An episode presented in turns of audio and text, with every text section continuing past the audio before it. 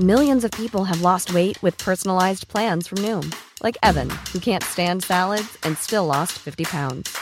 Salads, generally, for most people, are the easy button, right? For me, that wasn't an option. I never really was a salad guy. That's just not who I am. But Noom worked for me. Get your personalized plan today at Noom.com. Real Noom user compensated to provide their story. In four weeks, the typical Noom user can expect to lose one to two pounds per week. Individual results may vary. Hiring for your small business? If you're not looking for professionals on LinkedIn, you're looking in the wrong place. That's like looking for your car keys in a fish tank. LinkedIn helps you hire professionals you can't find anywhere else, even those who aren't actively searching for a new job but might be open to the perfect role. In a given month, over 70% of LinkedIn users don't even visit other leading job sites. So start looking in the right place. With LinkedIn, you can hire professionals like a professional. Post your free job on linkedin.com slash people today.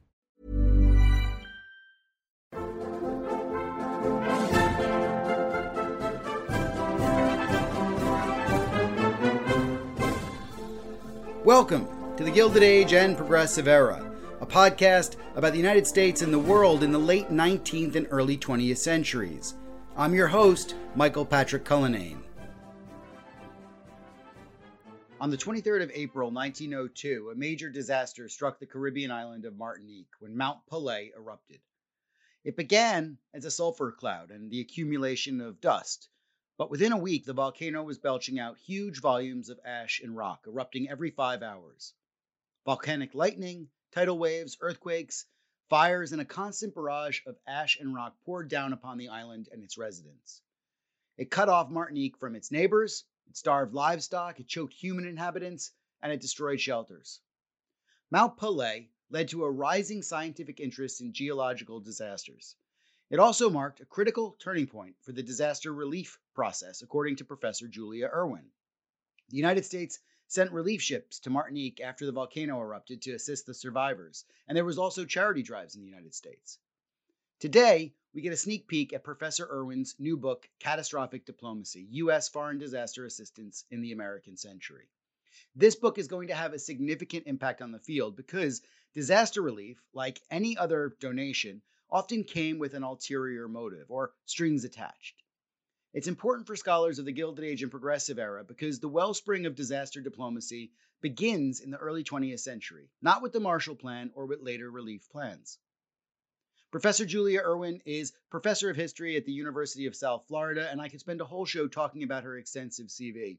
I recently read her article in Diplomatic History on our climatic moment, which encourages us to think more about climate change, ecology, and the resources in our scholarship. Her 2013 book, Making the World Safe The American Red Cross and a Nation's Humanitarian Awakening, has transformed the way that I think of NGOs and relief agencies as a kind of public diplomacy. Ian Tyrrell's idea of a moral empire came from his look at missionaries. Irwin's Red Cross has a similar conclusion after exploring that agency. I'm lucky to have her here giving us a preview. A big welcome to the show, Julia.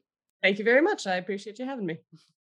Well, I think we're really lucky because um, having a sneak preview is is a rare gift. I mean, a lot of people that have come on the show have talked about the recent books that are out, but we're now talking about something that is to come, and uh, and I'm excited about that. And I wanted to know where you got the inspiration for the book. Obviously, your work has been on the Red Cross and humanitarian relief. Is that where it came from, or was there some other inspiration? Yeah, no, that's uh that's a great starting question. So my first book was um, really focused on the First World War era and uh, the politics and and social, the political and social history of U.S. foreign aid during the First World War and its aftermath. Um, in that book, I focused particularly on the American Red Cross, which in the early 20th century really served as kind of the government's humanitarian arm, its humanitarian auxiliary. Um, in the course of that research, though, so this is my dissertation, my first book, so over a decade ago, um, I became, I started noticing the Red Cross, as well as the government and the military, were also taking part in disaster relief operations. So as I'm looking through archival files, focusing mostly on war, all of a sudden I'm seeing earthquakes and tsunamis and floods and and plague and all of these other things as well. And so I kind of had in the back of my mind that that would be an interesting thing to pursue. Um, so as I switched from the first book to the second book, um, it was really kind of switching from wartime to ostensibly peacetime disasters, um, and kind of thinking about the the particular politics um, of of emergency relief um, in times of catastrophe. So it does seem pretty natural, and I, I think you're going to outline in the book the reason why you talk about natural disasters, and I'm I'm saying natural disasters with the air quotes because you do a great job of saying you know natural disasters can be the result of you know uh, human inter- interventions as well. So why focus on the geological and meteorological and not on some of the other things like say a chernobyl or a johnstown flood? Yeah. Well it's it's interesting and when i started this project you know i think in some ways I myself hadn't thought all that much about the the unnaturalness of disaster. This is something that a lot of people in disaster studies recognize, and certainly the more I read, the more I realized. Um, but in part, we have this kind of category that we call a natural disaster. Um, it's usually something caused by an earthquake, a tropical storm, a flood. Um, one of the points I make in the book, and a lot of disaster studies scholars make, is that really there's no such thing as a natural disaster. Um, a natural, what we call a natural disaster, happens when a natural hazard, so an earthquake, a hurricane, you know, hits an all, uh, you know, affects an already vulnerable population. Um, but it's really the human choices that people make before, during, and after that hazard hits them that determine whether a disaster happens. Um, an example I like to give is that you know if, if an earthquake today were to hit Port-au-Prince and Haiti, um, as opposed to Tokyo, it would likely cause a larger disaster in one place than another because we have, you know, of, of you know, earthquake resistant housing, the sort of money and resources that have put in, put into prevention, things like this. Um, in the past, though, and I think one of the things that I became interested in, in, in writing is that a lot of the actors that I that I focus on don't think about it in this way. They're not disaster studies scholars of the 21st century, right? That for them, natural disasters are these real things, right? So they talk about natural disasters. It's an, it's a category for them, and it matters. Um, it affects the way that laws develop. So international humanitarian law develops, you know, different tracks, sort of focusing on war versus you know wartime humanitarian issues versus peacetime. Um, it affects bureaucracy. It affects um, insurance kind of decisions. Uh, a lot of insurance policies have provisions for so-called acts of God. Um, so it really does shape sort of how people can and do, societies can and do respond. And it also affects the culture. Um, so one of the things I, I saw and really regularly in a lot of these events is that many of the victims, the survivors of these catastrophes, were often seen to be much less at blame or much more faultless for their suffering than uh, victims of other types of catastrophes. So that it was sort of easier to cast the blame if it's seen more obviously as an anthropogenic cause than than a sort of quote unquote natural one. So that's kind of a lot of the the reasoning behind it. Um, and just um, investigating you know, the, these these events in that way. So. I mean, that makes a lot of sense. Uh, natural disasters you can attribute to uh, as if well, n- no one's responsibility, so to speak, and then uh, I suppose wars and other catastrophes maybe you can you can designate fault is there a geographical sort of connection to i mean can states respond better if they're closer? Does that tend to be the way it works? Or or do we see the us for example doing disaster relief on the other side of the, the planet? Yeah yeah and that's um, so this is a major thing that changes over the course of the book and the research. Um, in the 19th century. So my first chapter actually starts in 1812 with um, an earthquake in Caracas, Venezuela, which was then in the process of becoming independent from Spain. Um, it's the first time the federal government gives money, um, allocates funds to survivors of a foreign natural disaster, an earthquake. Um, it's 90 years before Congress does this again. So it's not until 1902. Um, occasionally, they allow military ships to transport aid, um, and there's some assistance for famine and political upheaval. But these sort of sudden disasters, it's really, you know, again, 90 years before the US government starts to respond in this way. Um, and one of the things I argue in my book is that a major turning point comes with the expansion of the US overseas empire. Um, when the United States acquires uh, territories and therefore military bases, in Puerto Rico, Guantanamo Bay, uh, the Philippines, and soon thereafter the Canal Zone, all of a sudden you start seeing um, military troops delivering aid from these regions. They're using boats, they're taking um, rations, tents, blankets that were originally sort of stockpiled for wartime purposes and delivering them as aid. So geography matters. Um, and throughout the progressive era, certainly the, the early 20th century, most of the direct sort of hands-on aid that the US is giving is throughout the Caribbean basin uh, so the Caribbean and Central America. Um, and a lot of that is just by virtue of the United States imperial geography in that region. Um, we see it to a certain extent as well in East Asia, some of it coming from the Philippines. Um, others, the US infantry is stationed in Tientsin, China, um, which is a sort of treaty port. So during World War One, you see the US military there taking part in a flood relief operation. Uh, so yeah, a lot of it really just has to do with with geography and the ability to deliver aid quickly. Um, that earthquake I mentioned in Venezuela in 1812, it took about three months for the US government to actually find out about it. they respond fairly quickly, and then the ships take, you know, several more months to actually get there. So, you know, while it's a nice gesture, it sort of doesn't do much to to uh, respond to an immediate emergency. So I think technology and the sort of shifting nature of both communications and transport technology play a pretty major role in the book and, and in the way that the US can respond to. So fascinating. So how does it change then when we get to 1903 when Martinique has the uh, the volcanic explosion? How quick is the response then? Yeah, 1902. yeah, so you're yeah, so Theodore Roosevelt's just become president. Um, it takes a it's now I'm blanking on the amount. It's it's it takes a little bit of more time to get news because all of the telegram wires have been severed. so people don't find out about it immediately, but it, it takes a day or two the news to get to the United States. I mean, it's not very long, not not months or anything. Um, and the response is pretty quick. Um, Congress um, sort of debates um, fairly quickly about whether to uh, whether to respond to this catastrophe, um, and ends up kind of allocating two hundred thousand dollars, which is a pretty substantial amount at that point, uh, in relief. Uh, then ships are actually coming from some from the United States, but much more quickly from U.S. territories nearby. Uh, so you actually have uh, you know U.S. U.S. troops being sent with some of the aid from uh, from um, you know, Puerto Rico and, and Guantanamo. So. So we're talking days rather than months in comparison to before. I mean, uh, that's fascinating. That case in particular really fascinates me. Um, but you have other cases in that first part of your book that look at disasters in Chile and in Jamaica as well. And these are sort of understudied, aren't they? I mean, have you found much on these two disasters? There's a wonderful article in Diplomatic History um, a number of years ago, so about two decades, uh, I think it's I think it was in the late 90s, now I'm blanking, but a guy named William Tilchin, uh, who wrote a wonderful sort of story about the Jamaica incident as it became. Um, in this case, there was an earthquake in Kingston, Jamaica, uh, which was then a British colony.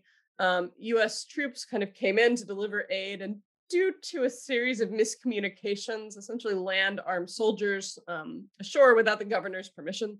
Um, it evolves into this enormous diplomatic kind of imbroglio, brouhaha, whatever you want to call it. Uh, it takes months of kind of back and forth negotiations between the British and um, uh, and U.S. governments um, to kind of settle this. Uh, so it really becomes this kind of um, international incident. Um, there's another uh, scholar in the UK right now, Alex Goodall, who's actually working uh, on it. He and I were talking about it recently, so there there will be more, I think. Uh, the Chile earthquake, though, I found very little, especially from sort of U.S. sources. Um, the you know it's it's one of the first um, responses that the the American Red Cross the American Red Cross reorganizes in 1905.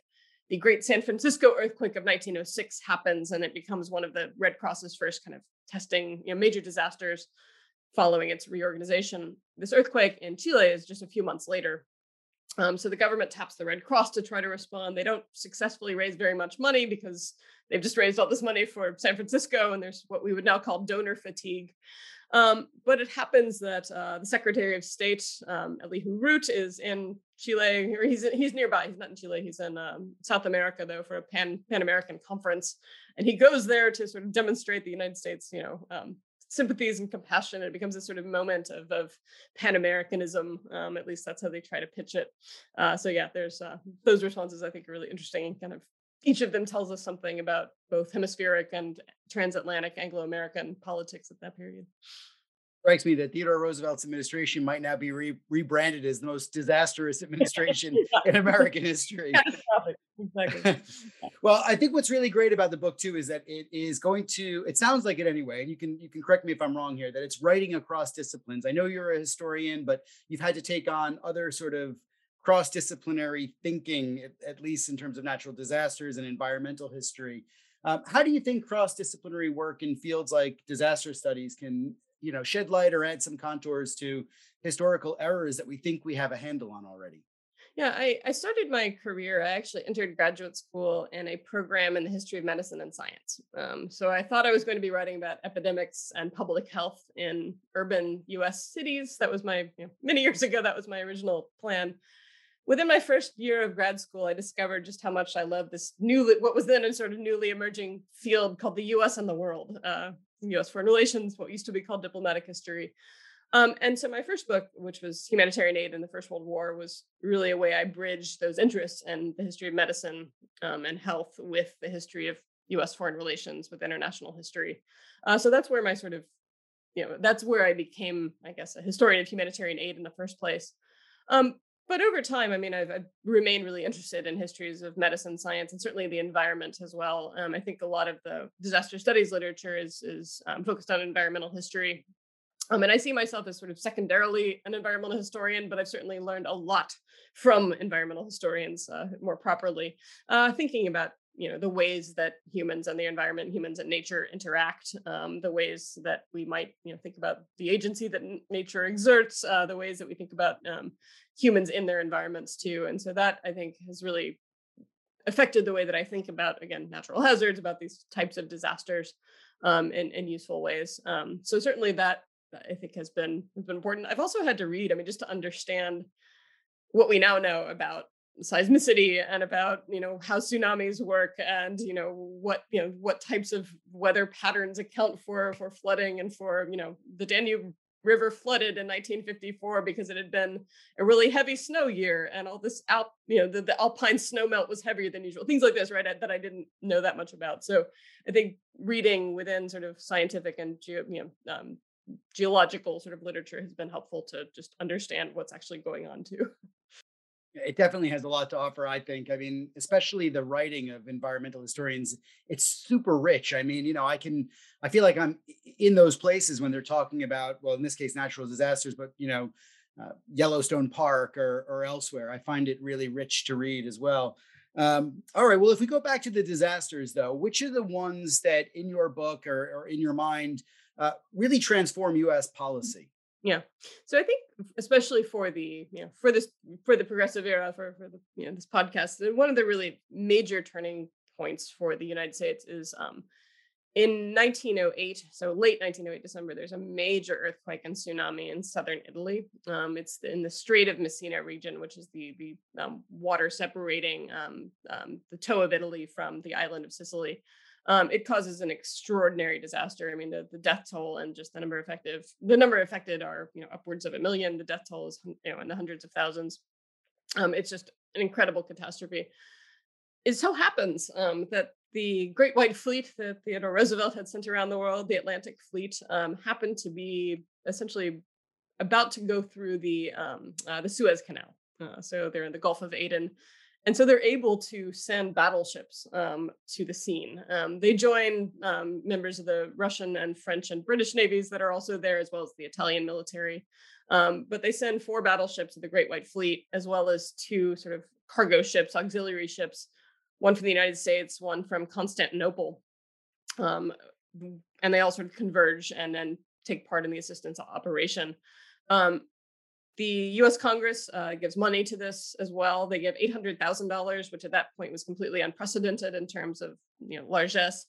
Um, the American Red Cross raises over a million dollars in donations. Um, so it's for the Red Cross after this, um, you know, the San Francisco earthquake. This is its first really major foreign disaster relief operation that it takes part in. Um, so those sort of things are, are combining at this period. Um, that that really it just marks this really immense um, response on, on behalf of the United States. Um, and it's not just short term relief, it actually evolves into about a six month program of relief and then rebuilding assistance. Um, they use a lot of the congressional money to send lumber from the United States. Um, as well as expert American carpenters, um, to, in their in their words, they're, they're experts, uh, and they go and they build um, almost three thousand cottages. Um, they build a hotel um, to to apparently to rekindle tourism.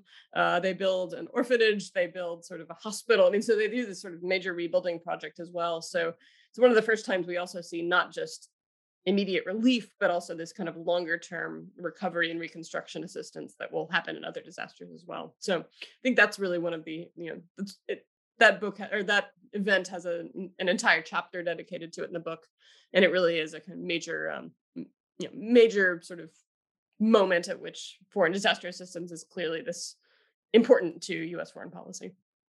Do agencies like I don't know the Department of War or the Department of State do they refer back you know in later years, saying the Taft and Wilson administrations, are they referring back to 1908 and Messina and about the disaster relief that they gave then yeah. as a template? Mm-hmm. Yeah.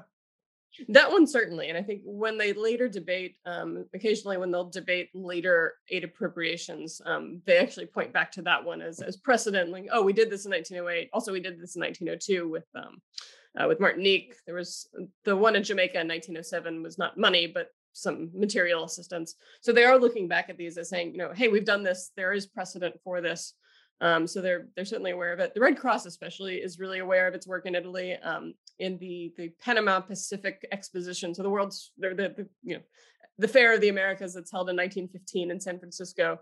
Um, there's actually a scale model, a replica of the um, the the aid in Messina. So they have a scale model of the the disaster relief camp that the American Red Cross set up there. So it becomes kind of part of the the organization's collective memory as well. Um, they um, they work to make it part of the built landscape in, in Italy as well, which is interesting. These sort of cottages, which are supposed to be temporary, they're all branded, you know, a gift from the people of the United States or a gift from the American Red Cross.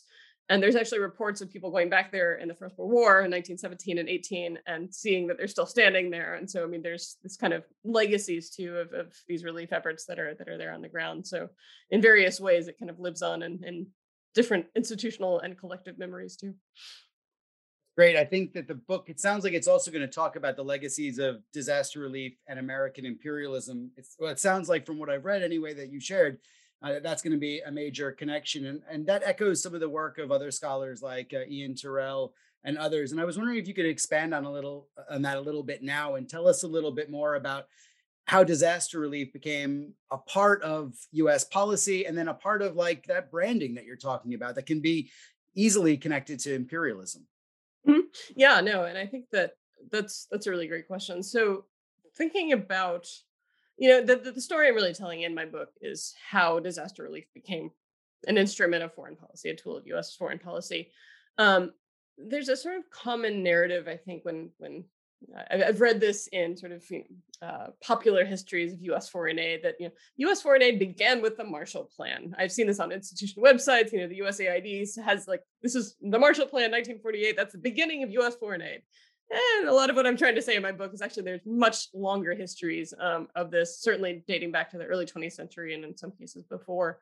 Um, but it's really one of the things I argue that's in the tw- early 20th century that the US government and its partners in the military and the American voluntary sector really start to respond to disasters in other countries on a consistent and routine basis. So sometimes those are very small responses. It can be as little as sending $500 or even you know a presidential telegram sending sympathies for the distress things like this but that's a response and it's a diplomatic gesture that's that becomes really important um, to to these people so seeing it as a way to demonstrate um, the beneficence of American power to win hearts and minds, um, to hopefully, you know, in some places, especially that are important to U.S. economic interests, uh, to get trade going again, to play, you know, to minimize unrest, um, you know, to make sure that laborers are essentially getting back to work. I mean, this becomes an issue in the Caribbean and Central America and places where United Fruit Company, for instance, is um, has a huge footprint.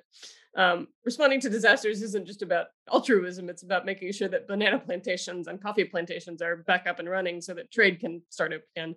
And this kind of leads to thinking about empire, right? If we're talking about U.S. empire in this period, um, certainly I've already talked about the formal elements of that, right? The the acquisition of territories in, in Puerto Rico, the Canal Zone, um, Guantanamo, building bases and then sending troops from these places.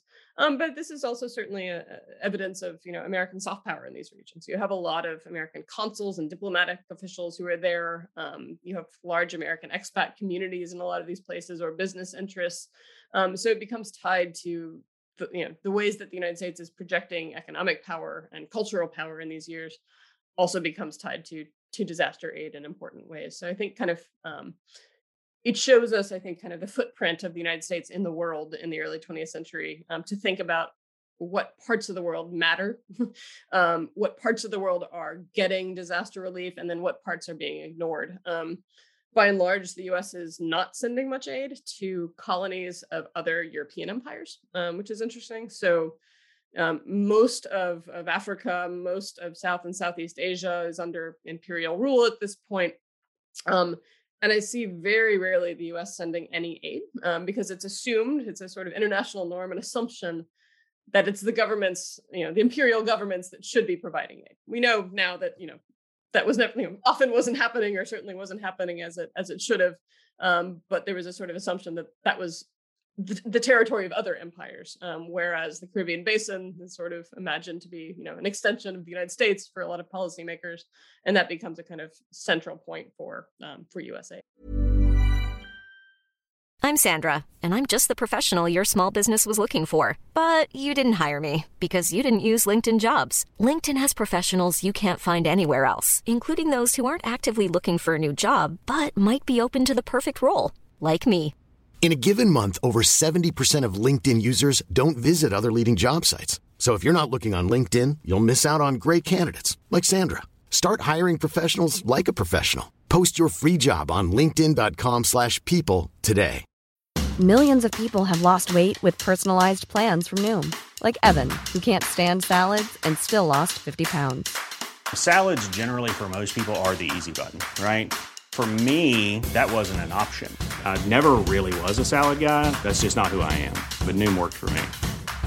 Get your personalized plan today at Noom.com. Real Noom user compensated to provide their story.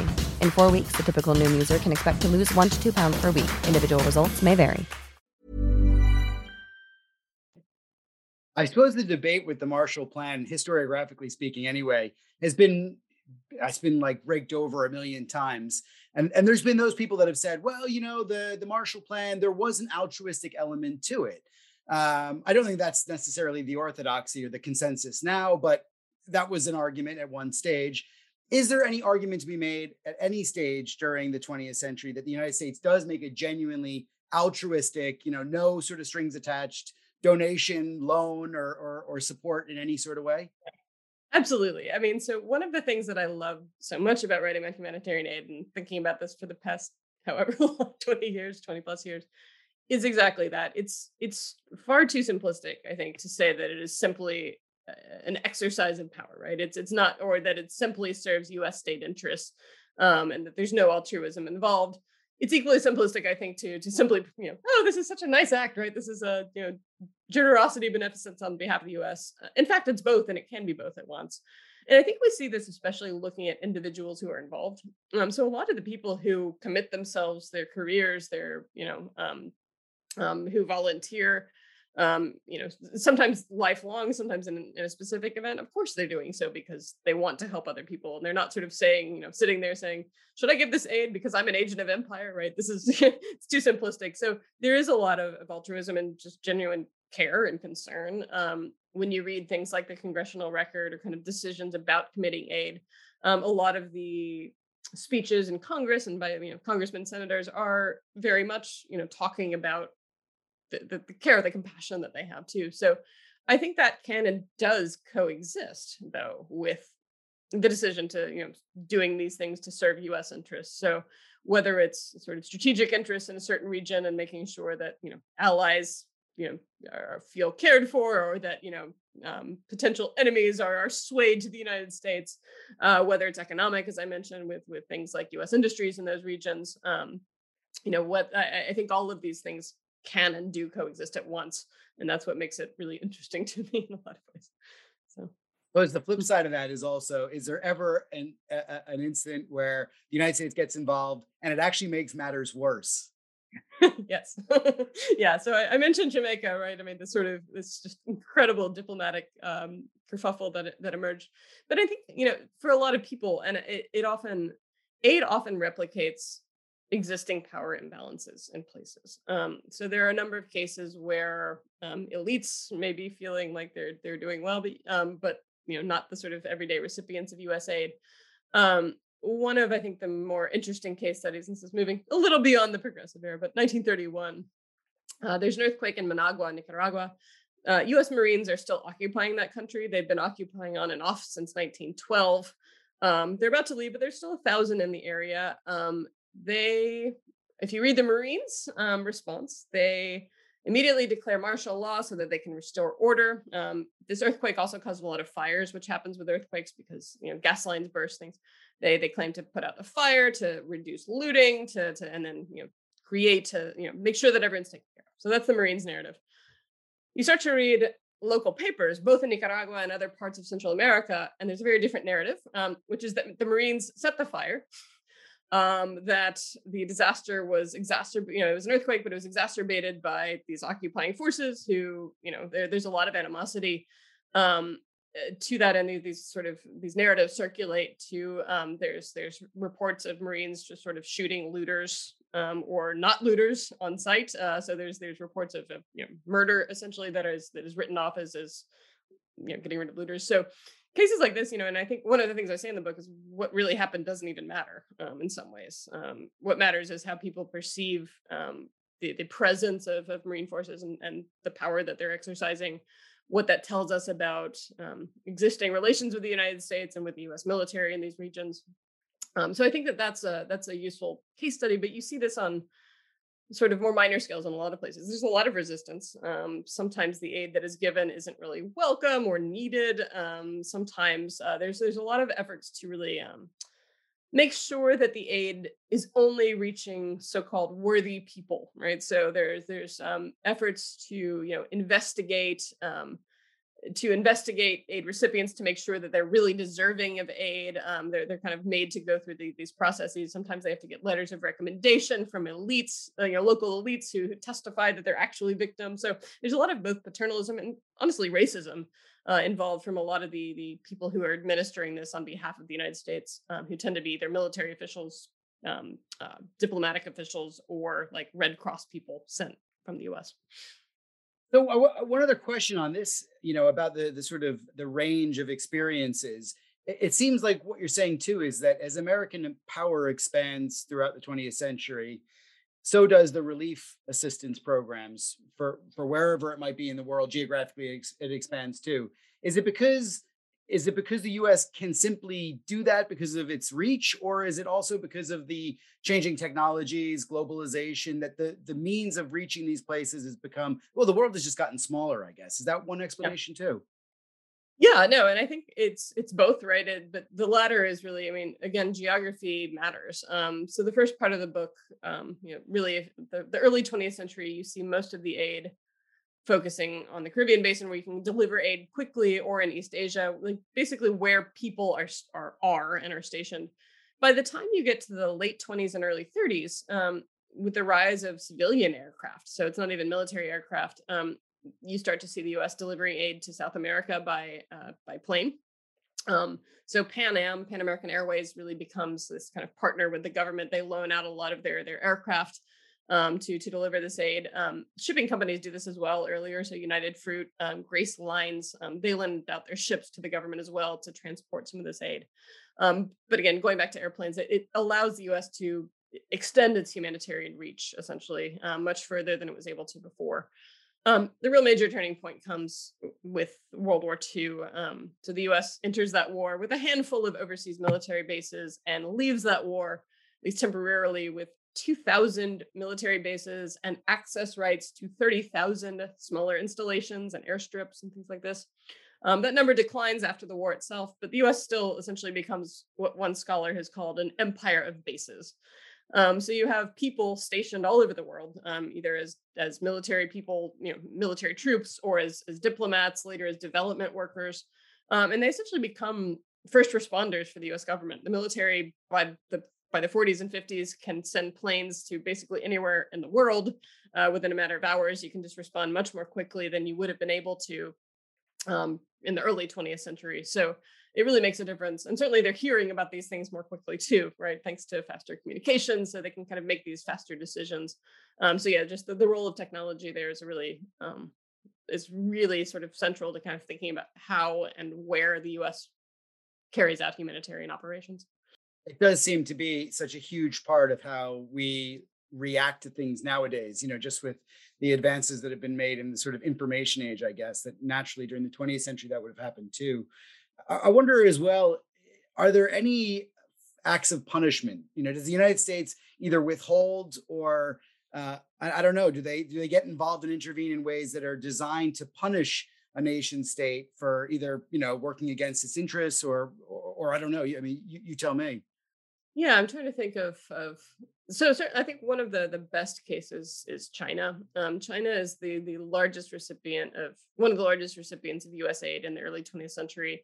Uh, in part, that has to do with a large missionary presence there, um, a number of consuls who are on the ground because of sort of trade and interests. Um, the American Red Cross takes a very early interest in China and sends a lot of money there for f- both flood relief, but also famine relief. Um, and um, uh, I mean, there's an outbreak of, of um, plague in Manchuria, for instance. So they're doing a lot of stuff in the early 20th century. As you get into the 20s and 30s, um, and especially in the 30s with the onset of the Depression as well, there comes to this. They, they issue a report in the late 20s that kind of basically says, you know, China is like throwing, you know, like it's like throwing our money away. We're just going to stop sending aid there, and th- and they do. Um, so one of the worst, arguably one of the most catastrophic disasters of the 20th century occurs in 1931 in China, major flooding, um, like tens of millions of people displaced, you know, wide numbers of casualties. The amount of money that the U.S. government provides is paltry. It's something like you know the, the American Red Cross and the government together send something like $100,000 and then some shipments of U.S. wheat. Um, it's a response, but like compared to the actual devastation, it's it's nothing. And it it's you know I don't know if punishment is the word as much as it is just sort of giving up or or kind of you know kind of making this decision that that you know it, it's again this sort of assumptions cultural assumptions that like these people cannot help themselves to use their words to use their kind of logic um, so therefore we're not going to anymore. So i think you really do see that kind of coming out. Um, in terms of punishment you know i think there are certainly throughout in various different places decisions about whether local governments and local you know civil society essentially is advanced enough civilized enough to use their words um, to administer aid on their own. So in a lot of countries so in western europe a lot of times what happens is the us sends money turns it over to the local red cross society or the local government and says you know here here's the gift of aid we're sending. Um, if you look at other, you know, Central and South America, they're almost always appointing um, U.S. officials to administer the aid to make sure it's properly administered. Um, so there's a lot of concern about, you know, keeping things out of hands of, of elites who might be seen as as you know not using money in the correct way uh, or keeping hands out of survivors you know people ordinary people who are who are you know seen as sort of milking the system um, so I, I don't know if that still fits into punishment, but it's it is a sort of sense of like you know who who deserves aid and who who can be trusted in some ways to administer it properly. It also seems like there's this uh, connection between disaster relief and public diplomacy, which is I, I, know that that practice and that terminology is probably more mid to late 20th century, but I would argue, much in the same way you're arguing, that that idea of public diplomacy really got started well before that uh, in the early 20th century. And I was wondering, does the United States combine some of its public diplomacy efforts or even cultural diplomacy efforts, things like educational exchanges? Do they do they par- uh, parlay those with disaster relief programs as well? Yeah, and certainly, I mean, you know, going back, I mentioned in Italy, um, making sure that every building that they put had things like a gift from, you know, a gift from the people of the United States. I mean, this is we we see this in other, especially these longer term disaster relief operations. So Italy, um, in Japan in 1923, there's a major earthquake in Tokyo and Yokohama. Um, the U.S. builds a, a hospital that is um, kind of a number of hospitals actually, um, but they're all they all have plaques on them that say, you know, a gift from the Americans, where you know it's about Franco or sorry, it's about Jap- U.S. Japanese amity and kind of you know these ties. Um, and you see that in a lot of other places as well. If they're leaving kind of permanent institutions as a way to, yeah, as public diplomacy, right? It's like we were here. Don't forget that that the United States provided aid in your time of need. Um, so that's certainly there. Um, you know in terms of kind of people to people stuff there's there's a lot my book focuses more on what we might call official relief operations so those that the us government and its partners its auxiliaries are involved in um, but certainly there's a lot of people to people diplomacy going on as well um, you know um, church groups communities um, you know uh, sort of uh, community chests uh, local cities, you know, states raising money uh, for other places and kind of trying to you know promote that those those acts of I think you know public giving and generosity. Um, and these are really played up certainly in the press. Um, and uh, kind of emphasized by presidential administrations, you know, that that they there are all these sort of speeches talking about the generosity of, of, the citizens and what they're doing. So they, they really recognize this. And and I think you're absolutely right to to point to this period as as you know growing concern with public diplomacy. Um, Susan Brewer has a really wonderful book called Why America Fights, and she's really looking at the kind of early origins of, of both public diplomacy and public information, uh, and is certainly dating this to you know the the wars of 1898 and World War One. And I think we really see it in, in disaster relief as well. Um, there is a consciousness that it serves U.S. interests, and they they talk about it too. Um, um, in sort of the, the Caribbean basin, the, the sort of the way that diplomats talk about it's serving um, first Pan American connections and by the 20s, even good neighbor policy. So, kind of predating, we, we think of the good neighbor program as a Roosevelt program, but they're actually using the term good neighbor as early as the 20s. And they, they talk about and put press releases out, sort of saying that this is an example of good neighbor diplomacy in action. So, yeah, they're they're very they're very conscious of this, I think, throughout, and and um, work to make sure that the recipients of aid know where the aid was coming from. it's interesting that you bring up the organizations as well. Obviously, your first book on the Red Cross, uh, the Red Cross features heavily here too. What are the other agencies that are leading the way? Are they and and, uh, and do they change? I mean, do we get like Ford foundations and you know Rockefeller foundations becoming leading uh, uh, agencies in the in the later 20th century? Yeah, so the, the American Red Cross up until World War II is um, it is well it's called Taft called it this. He called it the nation's official volunteer aid agency, which I love this word. It's the official volunteer. So the Red Cross has a strange relationship with the government based on both the Geneva Conventions and congressional charters um, that really just create this unique relationship among, you know, what we would call NGOs, what they would call voluntary organizations, um, that is kind of unlike any other organization. Um, and the American Red Cross actually, its original offices were in the State War and Navy Department building um, before it got its own headquarters, which is conveniently located two blocks from the State War and Navy building and the White House. Um, so I mean, it's it's really and there's a lot of just like they're not just kind of working alongside each other; they're together. You know, the U.S., the State Department, and the Red Cross are together deciding where they should send aid, how much aid to send. I mean, it's very much you know they're working collaboratively, not just alongside each other. Um, certainly, as I mentioned, there's a lot of other, you know, non-governmental organizations and, and, individuals who are taking part in aid themselves. So again, I'm thinking about this as the more official aid, but you have missionaries on the ground in, in China and the Middle East who are regularly taking part in disaster relief operations. Um, expat communities in a lot of places are doing so as well. Um, often, like um, an ambassador or something will appoint a sort of citizens committee um, who who will then kind of be in charge of, of responding. Um, so there's a lot of kind of unorganized or less organized relief. Um, the major turning point comes in World War II. Um, during World War II, there's you know, this proliferation of aid agencies, and in 1942, the Roosevelt administration, trying to like figure out how to manage all of this, creates a, a board, the War Relief Control Board, um, which requires all these new agencies, new and older agencies, to register with the state. Um, to you know, the state has to grant them permission to provide aid abroad. Um, but they also, in exchange, get a number of benefits. Um, this lasts after the, it's basically after the war in 1946. The Truman administration makes this a more permanent body, um, and organizations that that register um, have these benefits, such as the the government gives them free acts or free shipping, um, so they can ship aid supplies. It's, it's subsidies essentially, but uh, pays them to ship aid supplies abroad. Um, also grants them access starting in the late 40s and early 50s to surplus agricultural commodities. So there's programs we now know as Food for Peace, um, but really that emerge out of the U.S. government buying up surplus agricultural commodities to assist the farm, the agricultural sector. They end up with all these surpluses, and then they say, "Oh, we can turn them over to voluntary organizations, and they can give them abroad as aid." So it's this kind of um, uh, it works there. But so they get access to this for free, and it really it funnels a lot of their budgets. And so after World War II, um, you start to have all these organizations that by virtue of registering with this body, have their own relationship with the state that's really kind of not like the Red Crosses, but much more formalized. Um, so, and it's really here that I start to see things like Church World Service, Catholic Relief Services, CARE, um, the American Friends to a certain extent, um, a number, especially religious um, faith-based organizations, as well as some more secular organizations, um, but forging their own partnerships with with the U.S. government. Um, so that's kind of the, the shift that occurs there. This is a slightly unfair question, and I hope you'll forgive me for asking it. But given your expertise in the field, what are the lessons for today? I mean, what can we take from the history and apply it to? Because I mean, these natural disasters are only going to get worse and worse as climate change bites. So, what what what do we learn from this?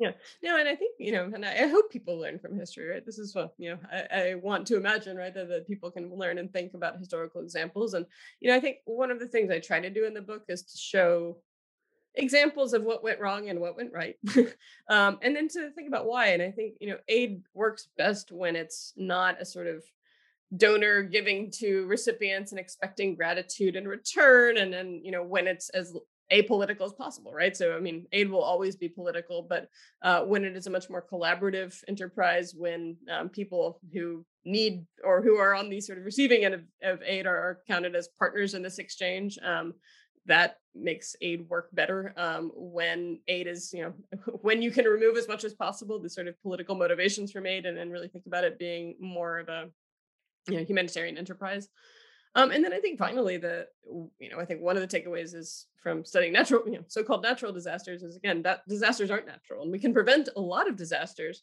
uh, if we would spend money and resources in the first place in installing things like tsunami early warning systems and you know earthquake proof housing or resistant housing um, ensuring basic infrastructural improvements um, that you know make less wealthy nations more you know more able, uh, more resilient against disaster against disasters in the first place.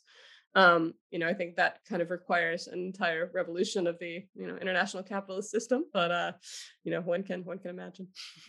so yeah.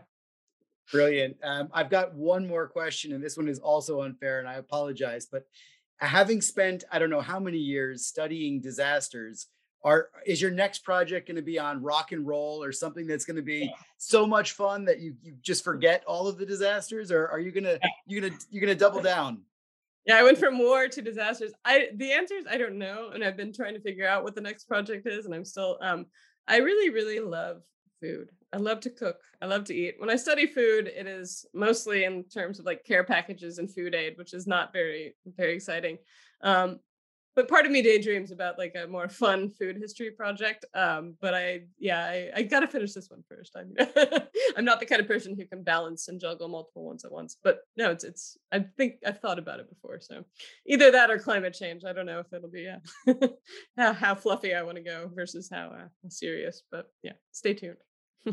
Brilliant. Well, thanks so much for joining the show, and uh, thanks so much for just uh, filling us in on this. Well, on, giving us a sneak preview of of what comes next. Uh, I know it's going to be very anticipated. So, yeah, thanks a million, Julia.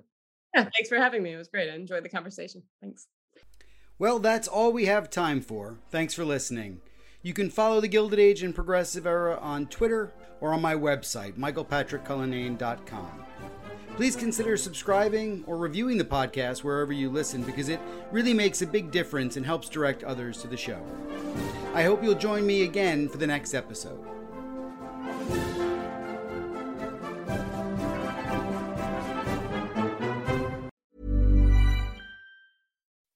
When you make decisions for your company, you look for the no brainers. If you have a lot of mailing to do, stamps.com is the ultimate no brainer. Use the stamps.com mobile app to mail everything you need to keep your business running with up to 89% off USPS and UPS. Make the same no brainer decision as over 1 million other businesses with stamps.com. Use code PROGRAM for a special offer. That's stamps.com code PROGRAM.